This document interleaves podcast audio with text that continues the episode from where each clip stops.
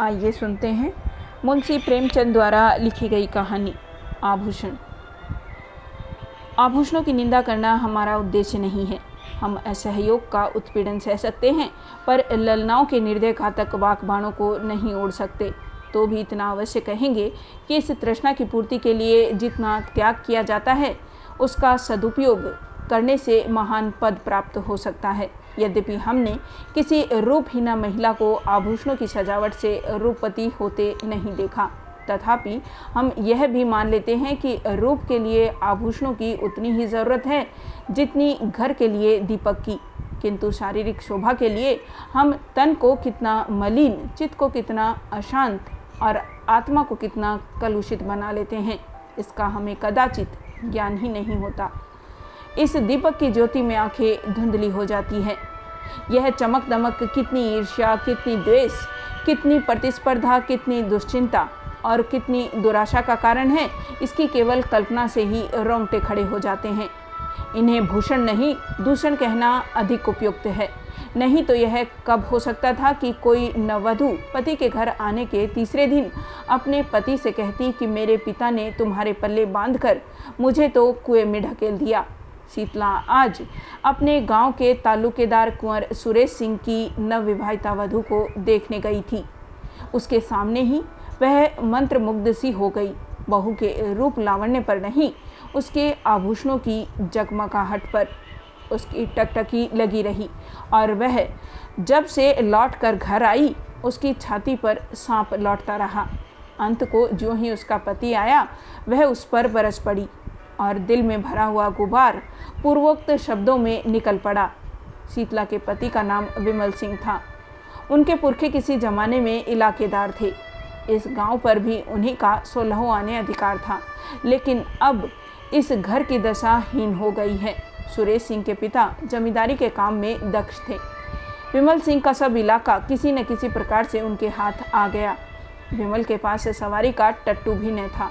उस दिन में दो बार भोजन भी मुश्किल से मिलता था। उधर सुरेश के पास हाथी, मोटर और कई घोड़े थे। दस पाँच बाहर के आदमी नित्य द्वार पर पड़े रहते थे, पर इतनी विषमता होने पर भी दोनों में भाईचारा निभाया जाता था। शादी ब्याह में मुंडन छेदन में परस्पर आना जाना होता रहता था। सुरेश विद्या प्रेमी थे। हिंदुस्तान में ऊँची शिक्षा समाप्त करके वह यूरोप चले गए और सब लोगों की शंकाओं के विपरीत वहाँ से आर्य सभ्यता के परम भक्त बनकर लौटे। वहाँ के जड़वाद कृत्रिम भोग लिप्सा और अमानुषिक मदानता ने उनकी आँखें खोल दी थी। पहले वह घर वालों के बहुत ज़ोर देने पर भी विवाह करने को राज़ी नहीं हुए थे। लड़की से पूर्व परिचय हुए बिना प्रणय नहीं कर सकते थे। पर यूरोप से लौटने पर उनके वैवाहिक विचारों में बहुत बड़ा परिवर्तन हो गया। उन्होंने उसी पहले की कन्या से बिना उसके आचार विचार जाने हुए विवाह कर लिया। अब वह विवाह को प्रेम का बंधन नहीं, धर्म का बंधन समझते थे। उसी सौभाग्यवती वधु को देखने के लिए आज शीतला अपनी सास के साथ सुरेश के घर गई थी। उसी के आभूषणों की छटा देखकर वह मरमाहत सी हो गई। विमल ने व्यथित होकर कहा तो माता पिता से कहा होता, सुरेश से ब्याह कर देते। वह तुम्हें गहनों से लाद सकते थे। शीतला तो गाली क्यों देते हो? विमल, गाली नहीं देता, बात कहता हूँ। तुम जैसी सुंदरी को उन्होंने नाहक मेरे साथ ब्याहा। शीतला, लजाते तो हो नहीं, उल्टे और ताने देते हो। विमल, भाग्य मेरे बस में नहीं है। इतना पढ़ा भी नहीं हूँ कि कोई बड़ी नौकरी करके रुपए कमाऊँ। शीतला।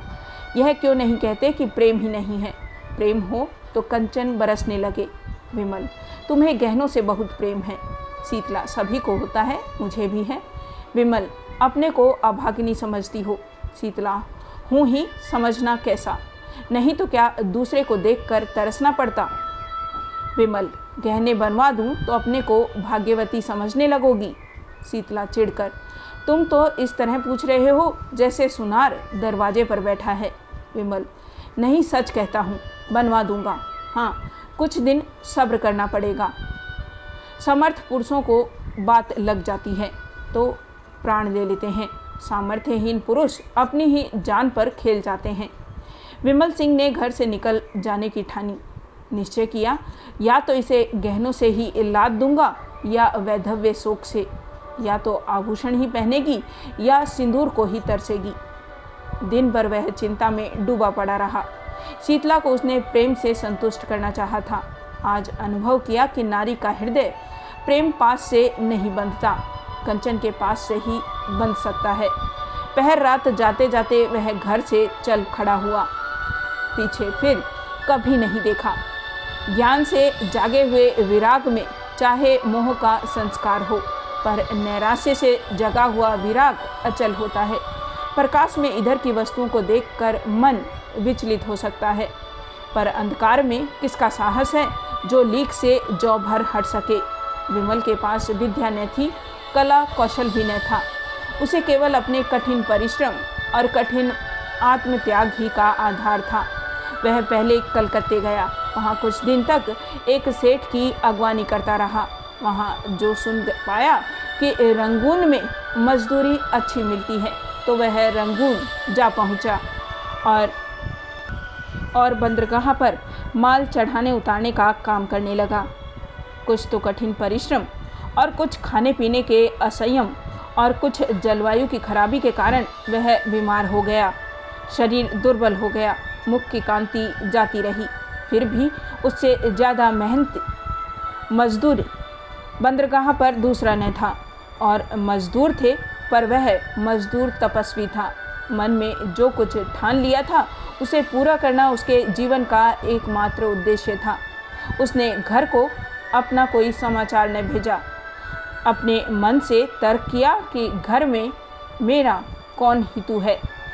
गहनों के सामने मुझे कौन पूछता है? उसकी बुद्धि यह रहस्य समझने में असमर्थ थी कि आभूषणों की लालसा रहने पर भी प्रणय का पालन किया जा सकता है और मजदूर प्रातःकाल सेरो मिठाई खाकर जलपान करते थे। दिन भर दम दम भर कर गांजे, चरस और तंबाकू के दम लगाते थे। अवकाश पाते तो बाज़ार की सैर करते थे। कितने ही को शराब का भी शौक था। पैसों के बदले रुपए कमाते थे तो पैसों की जगह रुपए खर्च भी कर डालते थे। किसी के देह पर साबुत कपड़े न थे। पर विमल उन गिनती के दो चार मजदूरों में था जो संयम से रहते थे, जिनके जीवन का उद्देश्य खा पीकर मर जाने के सिवा कुछ और भी था। थोड़े ही दिनों में उसके पास थोड़ी सी संपत्ति हो गई। धन के साथ और मजदूरों पर दबाव भी बढ़ने लगा। यह प्राय सभी जानते थे कि विमल जाति का कुलीन ठाकुर है। सब ठाकुर ही कहकर उसे पुकारते थे। संयम और आचार सम्मान सिद्धि के मंत्र हैं। विमल मजदूरों का नेता और महाजन हो गया। विमल को रंगून में काम करते हुए तीन वर्ष हो चुके थे। संध्या हो गई थी। वह कई मजदूरों के साथ समुद्र के किनारे बैठा बातें कर रहा था। एक मजदूर ने कहा, यहाँ की सभी स्त्रियाँ निष्ठुर होती हैं। बेचारा झिंगुर दस बरस से उसी बर्मी स्त्री के साथ रहता था। कोई अपनी ब्याहू जोरी से भी इतना प्रेम न करता होगा। उस पर इतना विश्वास करता था कि जो कुछ कमाता, सो उसके हाथ में रख देता था। तीन लड़के थे। अभी कल तक दोनों साथ साथ खाकर लेटे थे। न कोई लड़ाई, न बात। रात को औरत न जाने कहाँ चली गई।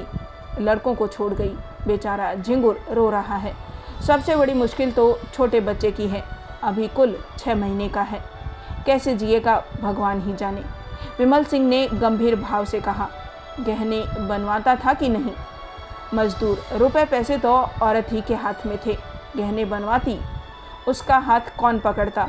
दूसरे मजदूर ने कहा, गहनों से तो लदी हुई थी, जिधर से निकल जाती थी छम छम की आवाज़ से कान भर जाते थे। विमल जब गहने बनवाने पर भी निठुराई की तो यही कहना पड़ेगा कि यह जाति की बेवफा होती है। इतने में एक आदमी आकर विमल सिंह से बोला, चौधरी अभी मुझे एक सिपाही मिला था। वह तुम्हारा नाम, गाँव और बाप का नाम पूछ रहा था। कोई बाबू सुरेश सिंह है। विमल ने सशंक होकर कहा हाँ है तो। मेरे गाँव के इलाकेदार और बिरादरी के भाई हैं। आदमी, उन्होंने थाने में कोई नोटिस छपवाया है कि जो विमल सिंह का पता लगवाएगा, उसे एक हज़ार रुपये का इनाम मिलेगा।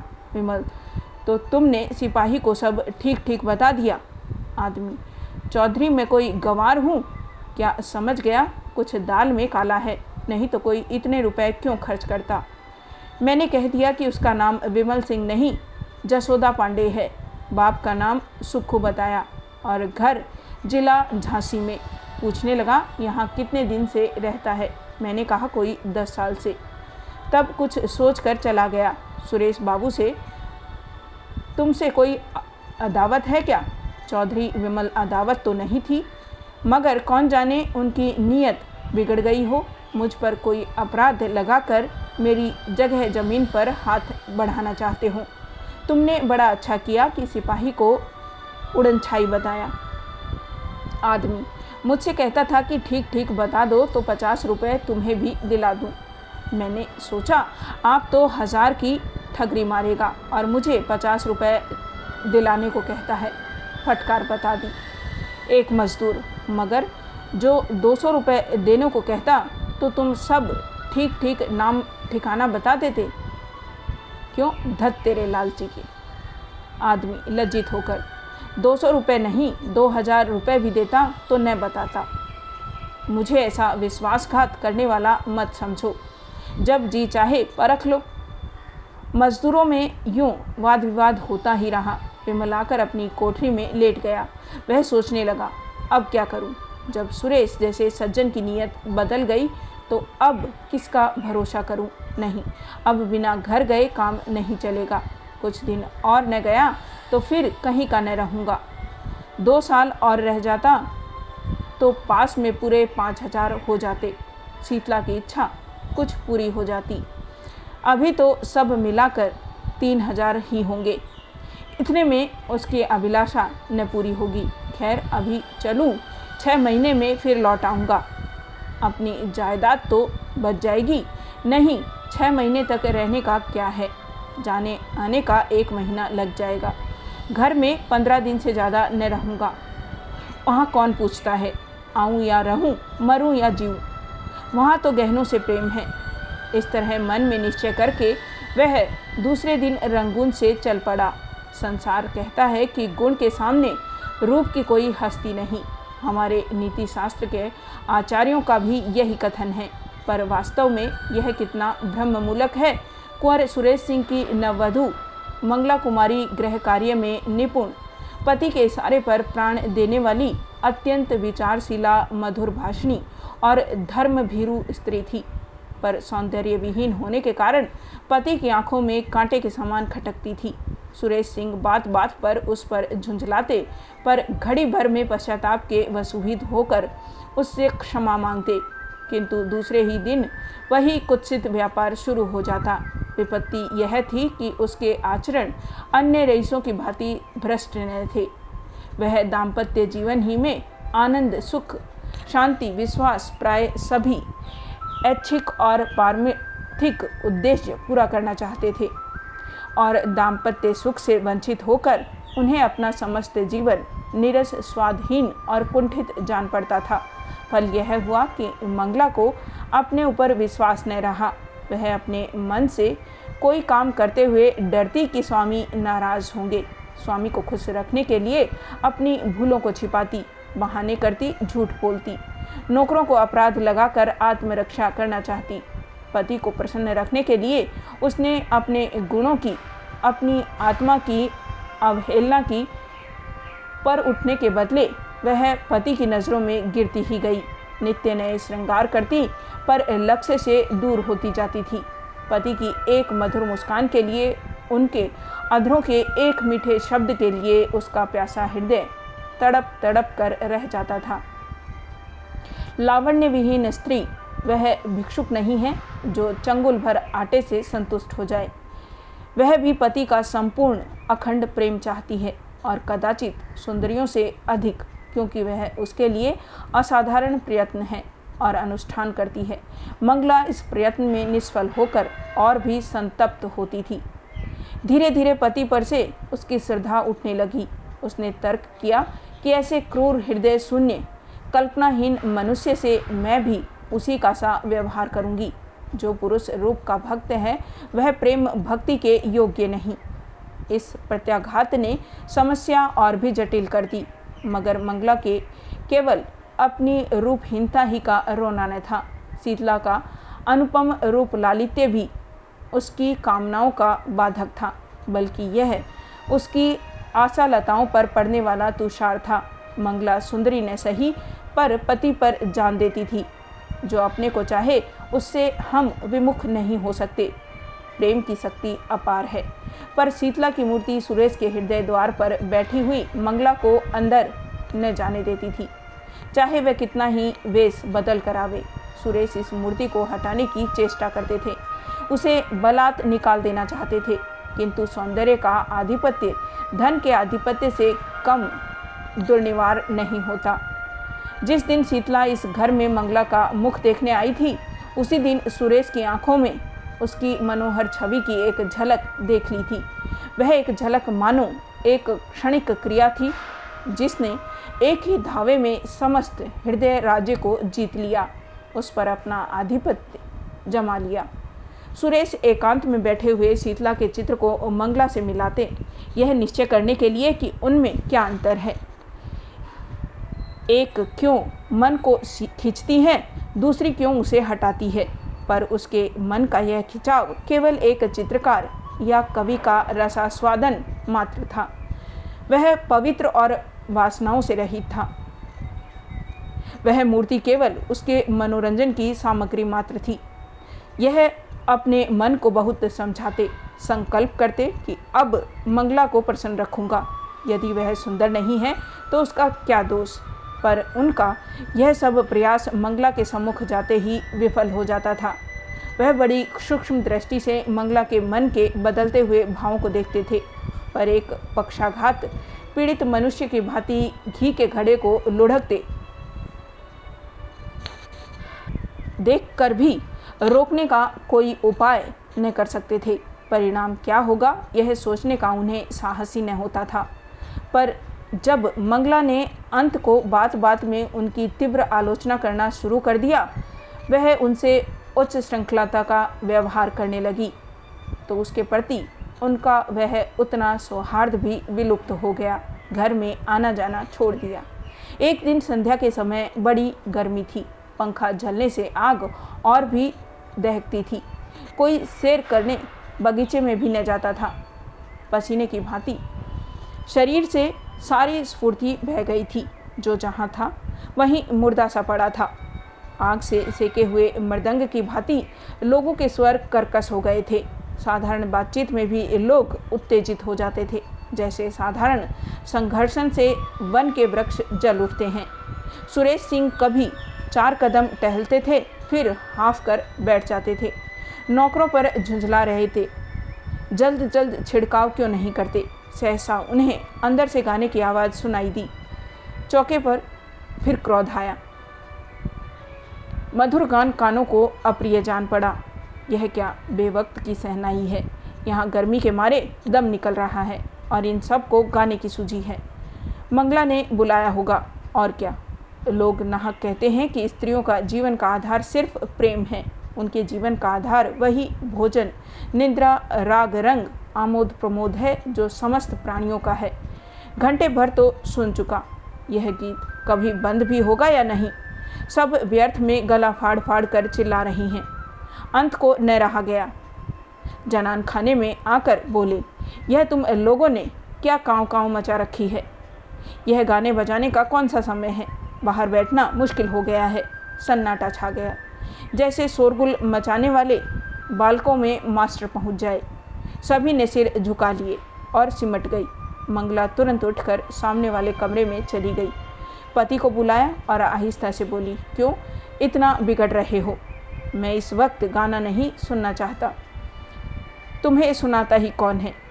क्या मेरे कानों पर भी तुम्हारा अधिकार है? फजूल की बमचक। तुमसे मतलब? मैं अपने घर में यह कोलाहल न मचने दूँगा। ये मेरा घर कहीं और है। सुरेश सिंह, इसका उत्तर न देकर बोले, इन सबसे कह दो, फिर किसी वक्त आए। मंगला, इसलिए कि तुम्हें इनका आना अच्छा नहीं लगता। हाँ इसलिए। तुम क्या सदा वही करते हो जो मुझे अच्छा लगे? तुम्हारे यहाँ मित्र आते हैं, हँसी ठट्ठे की आवाज़ अंदर सुनाई देती है। मैं कभी नहीं कहती कि इन लोगों का आना बंद कर दो। तुम मेरे कामों में दस्तखत क्यों करते हो? सुरेश ने तेज होकर कहा, इसलिए कि मैं घर का स्वामी हूँ। मंगला, तुम बाहर के स्वामी हो। यहाँ मेरा अधिकार है। सुरेश, क्यों? व्यर्थ की बक बक करती हो। मुझे चिढ़ाने से क्या मिलेगा? मंगला जरा देर चुपचाप खड़ी रही। वह पति के मनोगत भावों की मीमांसा कर रही थी। फिर बोली, अच्छी बात है। जब इस घर में मेरा कोई अधिकार नहीं तो न रहूँगी। अब तक भ्रम में थी। आज तुमने वह भ्रम मिटा दिया। मेरा इस घर पर अधिकार कभी नहीं था। जिस स्त्री का पति के हृदय पर अधिकार नहीं, उसका उसकी संपत्ति पर भी कोई अधिकार नहीं हो सकता। सुरेश ने लज्जित होकर कहा, बात का बतंगड़ क्यों बनाती हो? मेरा यह मतलब न था। कुछ का कुछ समझ गई। मंगला, मन की बात आदमी के मुँह से अनायास ही निकल जाती है। सावधान होकर हम अपने भावों को छिपा लेते हैं। सुरेश को अपनी असज्जनता पर दुख तो हुआ, पर इस भय से कि मैं इसे जितना ही मनाऊँगा, उतना ही यह और जली कटी सुनाएगी। उसे वहीं छोड़कर बाहर चले आए। प्रातःकाल ठंडी हवा चल रही थी। सुरेश खुमारी में पड़े हुए स्वप्न देख रहे थे कि मंगला सामने से चली जा रही है। चौंक पड़े। देखा द्वार पर सचमुच मंगला खड़ी है। घर की नौकरानियाँ आंचल से आँखें पहुँच रही है। कई नौकर आसपास खड़े हैं। सभी की आँखें सजल और मुख उदास है। मानो बहू विदा हो रही है। सुरेश समझ गए कि मंगला को कल की बात लग गई, पर उन्होंने उठकर कुछ पूछने के और मनाने की या समझाने की चेष्टा नहीं की। यह मेरा अपमान कर रही है, मेरा सिर नीचा कर रही है, जहाँ चाहे जाए। मुझसे कोई मतलब नहीं, यो बिना कुछ पूछे। गाछे चले जाने का अर्थ यह है कि मैं इसका कोई नहीं। फिर मैं इसे रोकने वाला कौन? वह यूँ ही जड़बत पड़े रहे और मंगला चली गई। उनकी तरफ़ मुँह उठाकर भी न ताका। मंगला पाँव पैदल चली जा रही थी। एक बड़ी तालुकादार की औरत के लिए यह मामूली बात न थी। हर किसी को हिम्मत न पड़ती थी कि उससे कुछ कहे। पुरुष उसकी राह छोड़कर किनारे खड़े हो जाते थे। नारियाँ द्वार पर खड़ी करुण कोतूहल से देखती थी। और आँखों से कहती थी हाँ निर्दयी पुरुष, इतना भी न हो सका कि एक डोला पर तो बैठा देता। इस गाँव से निकलकर उस गाँव में पहुँची जहाँ शीतला रहती थी।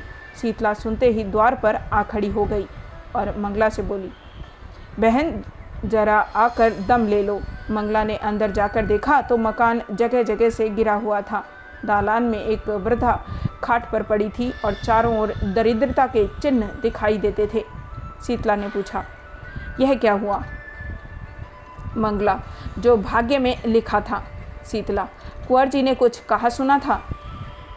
मंगला, मुँह से कुछ न, कहने पर भी तो मन की बात छिपी नहीं रहती। शीतला, अरे तो क्या अब यहाँ तक नौबत आ गई?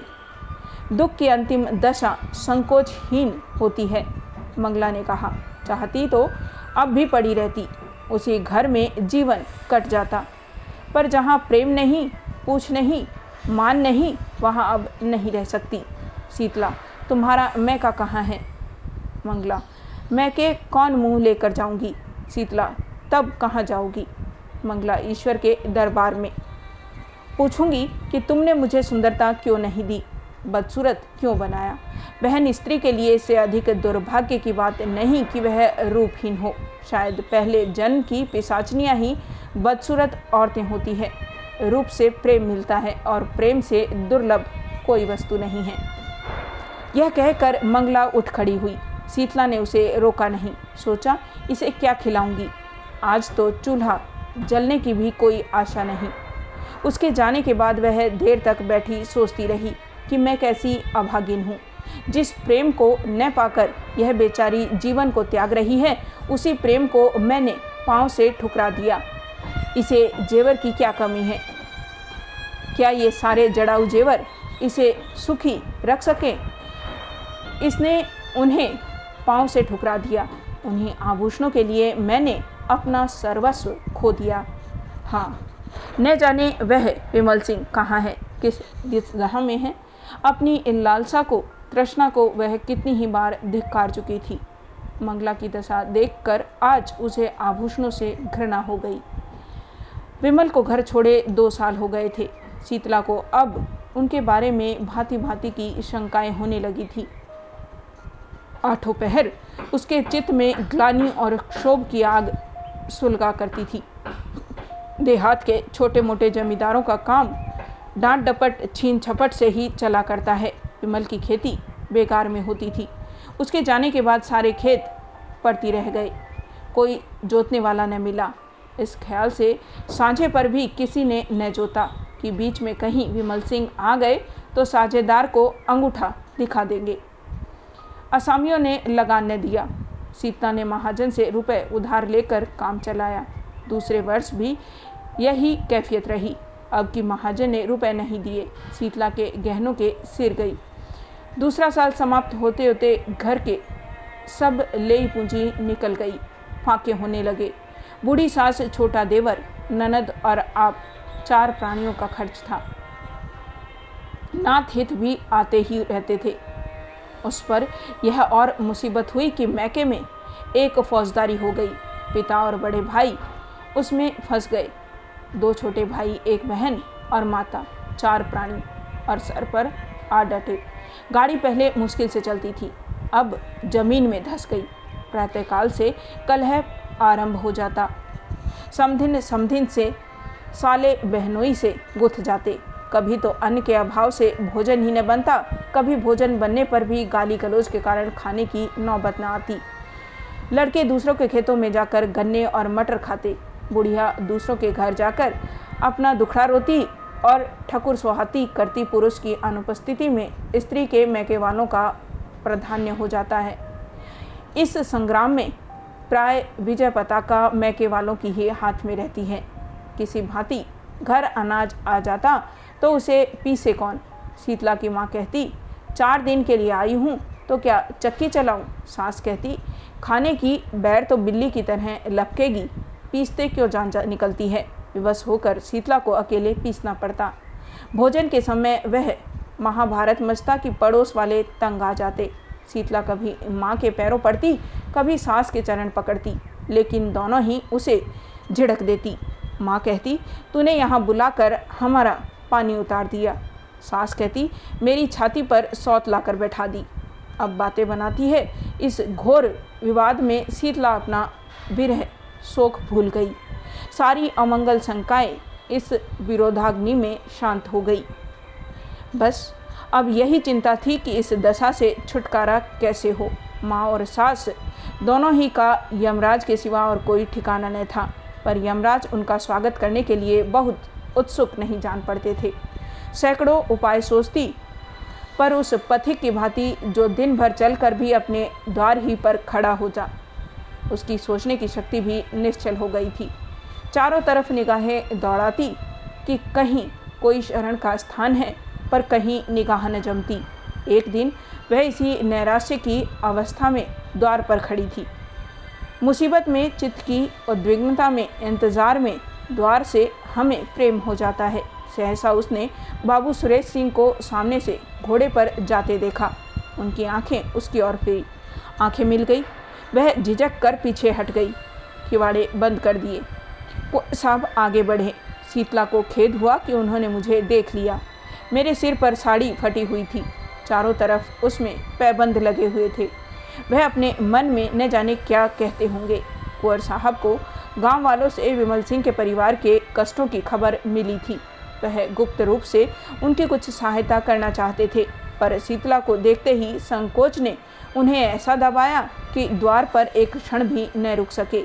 मंगला के गृह त्याग के तीन महीने पीछे आज वह पहली बार घर से निकले थे। मारे शर्म के बाहर बैठना छोड़ दिया था। इसमें संदेह नहीं कि कुंवर साहब मन में शीतला के रूप रस का आस्वादन करते थे।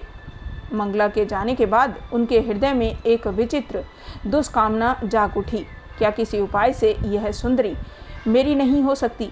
विमल का मुद्दत से पता नहीं। बहुत संभव है कि वह अब संसार में न हो। किंतु वह इस दुष्कल्पना को विचार से दबाते रहते थे। शीतला की विपत्ति की कथा सुनकर भी वह उसकी सहायता करते हुए डरते थे। कौन जाने? वासना यही बेस धर कर मेरे विचार और विवेक पर कुठाराघात करना चाहती हो। अंत को लालसा की कपट लीला उन्हें भुलवा दे। वह शीतला के घर उसका हालचाल पूछने गए। मन में तर्क किया, यह कितना घोर अन्याय है कि एक अबला ऐसे संकट में हो और मैं उसकी बात भी न पूछूँ। पर वहाँ से लौटे तो बुद्धि और विवेक की रस्सियाँ टूट गई थी और नौका मोहवासना के अपार सागर में डुबकियाँ खा रही थी।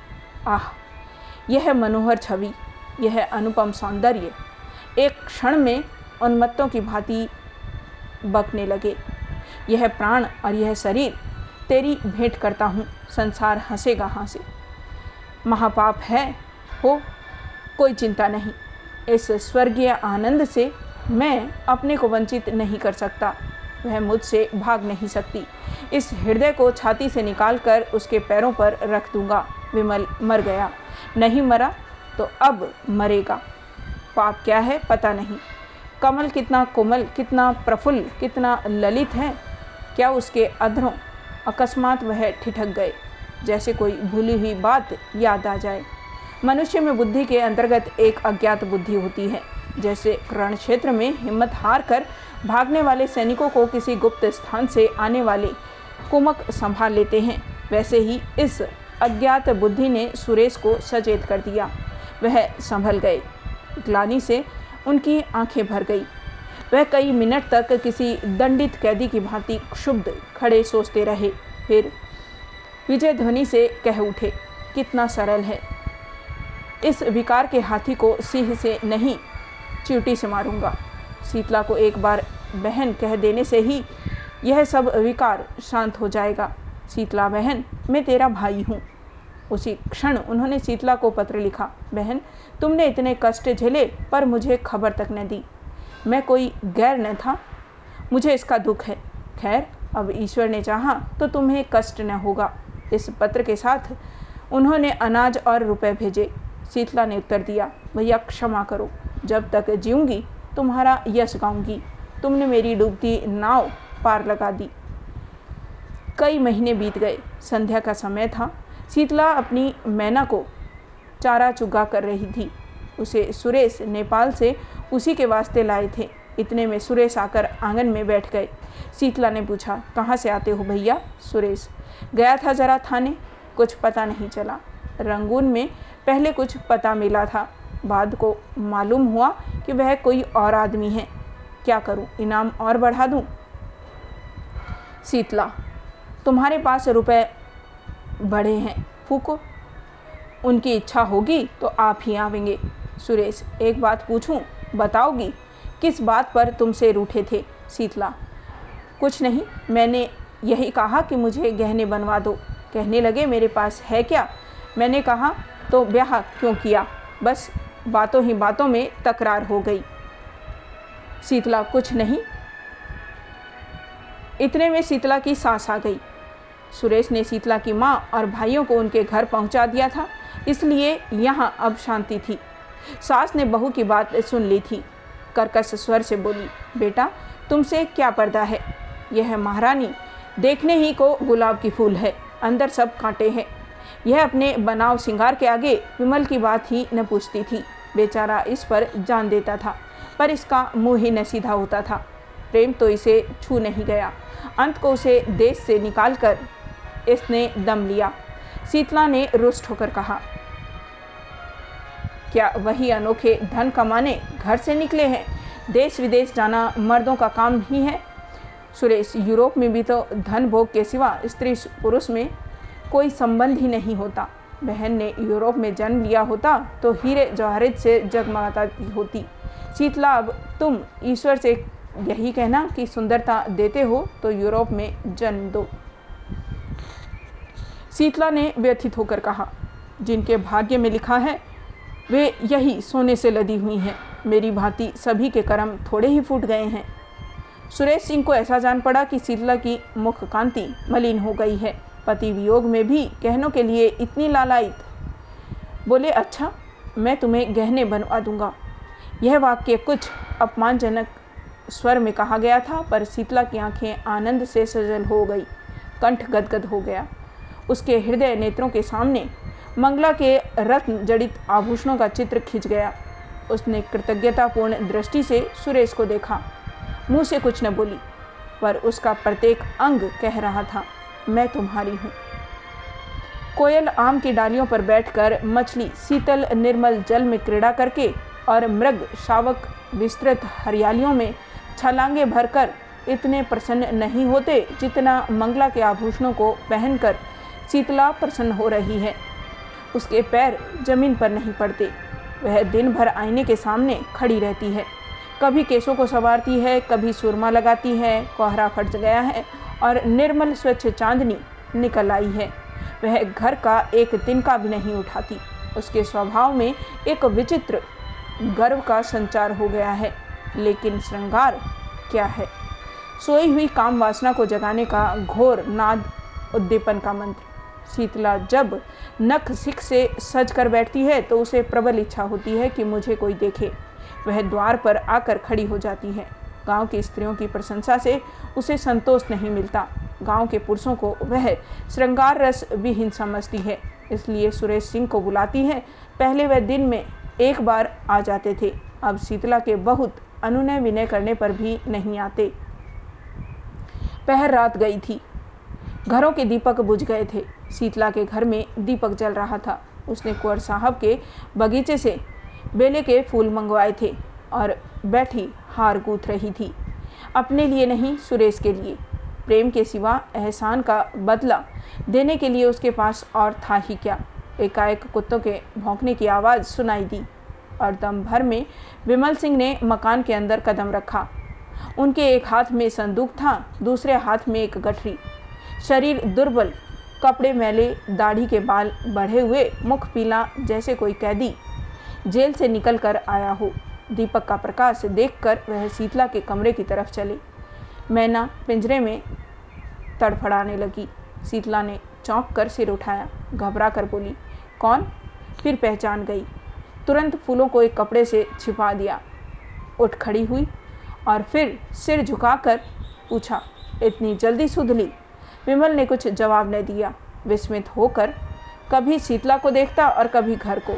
मानो किसी नए संसार में पहुँच गया है। यह वह अधखिला फूल न था, जिसकी पंखुड़ियाँ अनुकूल जलवायु न पाकर सिमट गई थी। यह पूर्ण विकसित कुसुम था।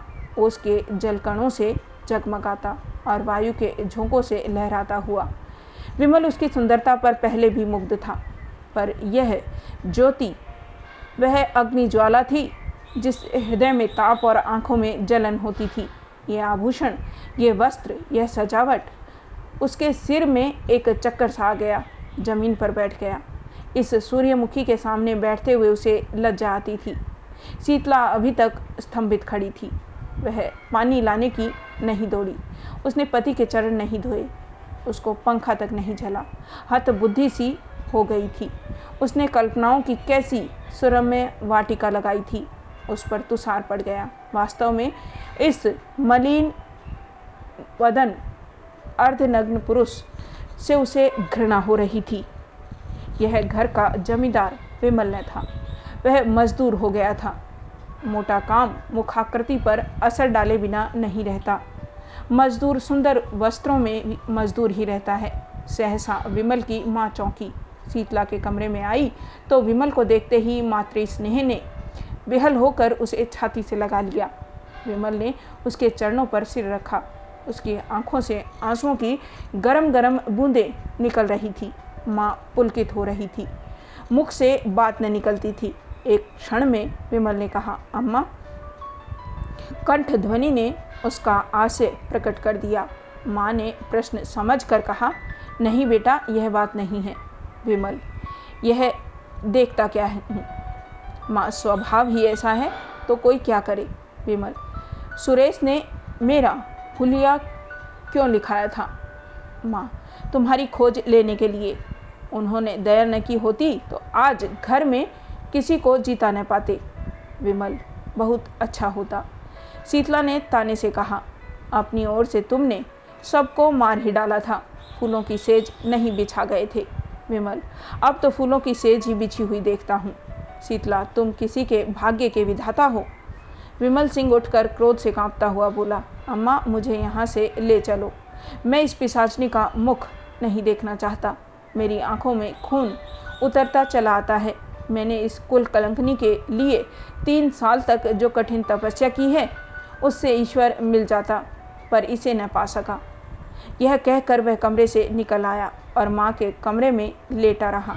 माँ ने तुरंत उसका मुँह और हाथ पैर धुलाए। वह चूल्हा जलाकर पूरियाँ पकाने लगी।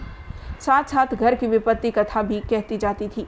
विमल के हृदय में सुरेश के प्रति जो विरोधाग्नि प्रज्वलित हो रही थी, वह शांत हो गई, लेकिन हृदय दहा से रक्तदाह का रूप धारण कर लिया था। ज़ोर का बुखार चढ़ाया। लंबी यात्रा की थकान और कष्ट तो था ही बरसों के कठिन श्रम और तब के बाद यह मानसिक संताप और भी दुस्सह हो गया। सारी रात वह अचेत पड़ा रहा। माँ बैठी, पंखा झलती और रोती थी। दूसरे दिन भी वह बेहोश पड़ा रहा। शीतला उसके पास एक क्षण के लिए भी न आई। इन्होंने मुझे कौन से? सोने के कोर खिला दिए थे, जो इनकी धौस सहूँ। या तो जैसे कंता घर रहे, वैसे रहे विदेश। किसी की फूटी कौड़ी नहीं जानती।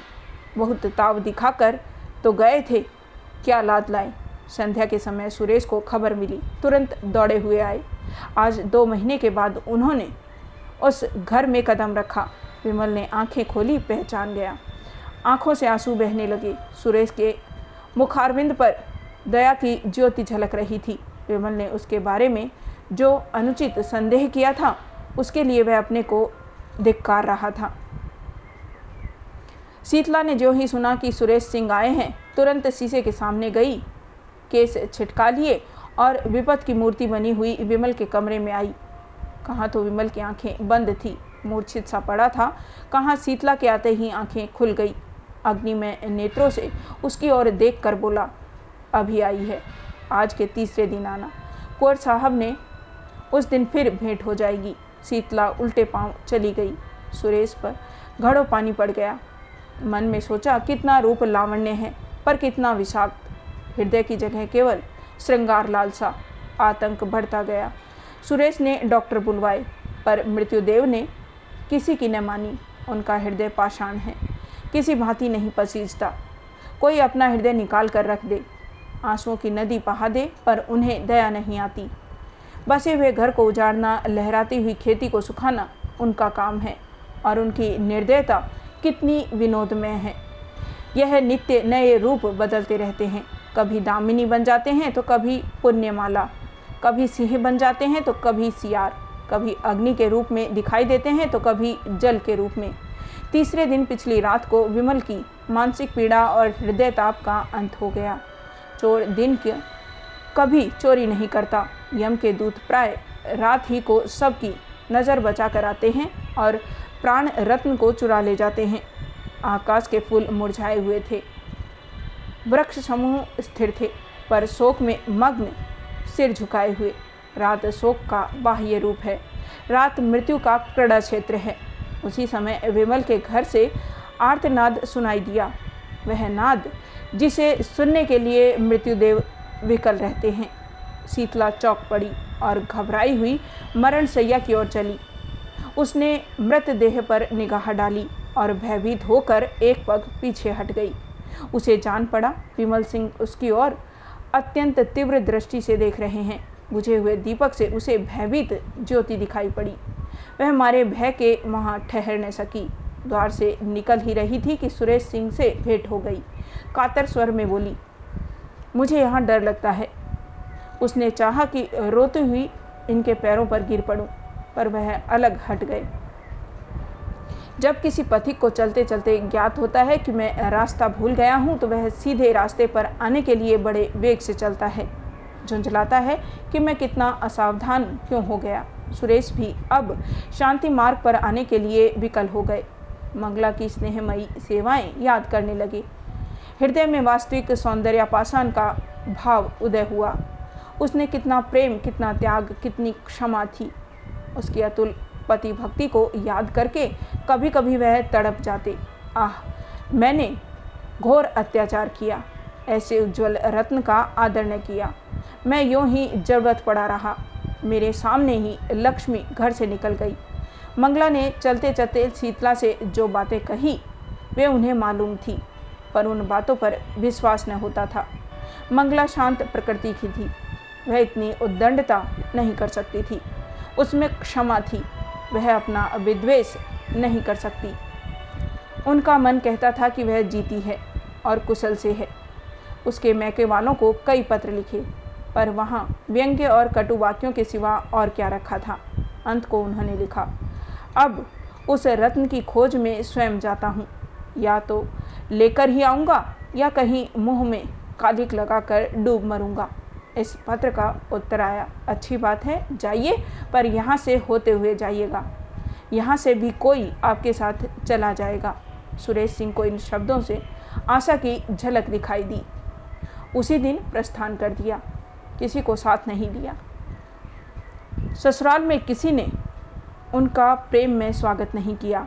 सभी के मुँह फूले हुए थे। ससुर जी ने तो उन्हें पति धर्म पर एक लंबा उपदेश दिया। रात को जब वह भोजन करके लेटे तो छोटी साली आकर बैठ गई और मुस्कुराकर बोली, जीजा जी, कोई सुंदरी अपने रूपहीन पुरुष को छोड़ दे, उसका अपमान करे तो आप उसे क्या कहेंगे? सुरेश गंभीर स्वर से, कुटिला।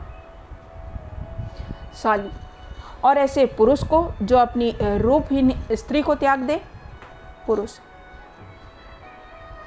सुरेश चुप, पशु। साली और जो पुरुष विद्वान हो, सुरेश पिसाच, साली हंसकर तो मैं भागती हूँ। मुझे आपसे डर लगता है। सुरेश पिसाचों का प्रायश्चित भी तो स्वीकार हो जाता है। साली शर्त यह है कि प्रायश्चित सच्चा हो। सुरेश यह तो वह अंतर्यामी ही जान सकते हैं। साली सच्चा होगा तो उसका फल भी अवश्य मिलेगा, मगर दीदी को लेकर इधर ही से लौटिएगा। सुरेश की आशा नौका फिर डगमगाई गिड़गिड़ा कर बोले, प्रभा, ईश्वर के लिए मुझ पर दया करो, मैं बहुत दुखी हूँ। साल भर से ऐसा कोई दिन नहीं गया कि मैं रो कर न सोया हूँ। प्रभा ने उठकर कहा अपने किए का क्या इलाज जाती हूँ? आराम कीजिए। एक क्षण में मंगला की माता आकर बैठ गई और बोली, बेटा, तुमने तो बहुत पढ़ाई लिखाई की है। देश विदेश में घूम आए हो, सुंदर बनने की कोई दवा कहीं नहीं देखी। सुरेश ने पूर्वक कहा माता जी अब ईश्वर के लिए और लज्जित न कीजिए। माता, तुमने तो मेरी प्यारी बेटी के प्राण ही ले लिए। मैं क्या तुम्हें लज्जित करने से भी गई? जी, में तो था कि ऐसी ऐसी सुनाऊँगी कि तुम भी याद करोगे, पर मेहमान हो, क्या जलाऊं? आराम करो। सुरेश, आशा और भय की दशा में पड़े करवटें बदल रहे थे। एकाएक द्वार पर किसी ने धीरे से कहा, जाती क्यों नहीं? जागते तो हैं। किसी ने जवाब दिया, ला जाती है। सुरेश ने आवाज़ पहचानी। प्यासे को पानी मिल गया। एक क्षण में मंगला उनके सम्मुख आई और सिर झुकाकर खड़ी हो गई। सुरेश को उसके मुख पर एक अनूठी छवि दिखाई दी, जैसे कोई रोगी स्वास्थ्य लाभ कर चुका हो। रूप वही था पर आँखें और थी।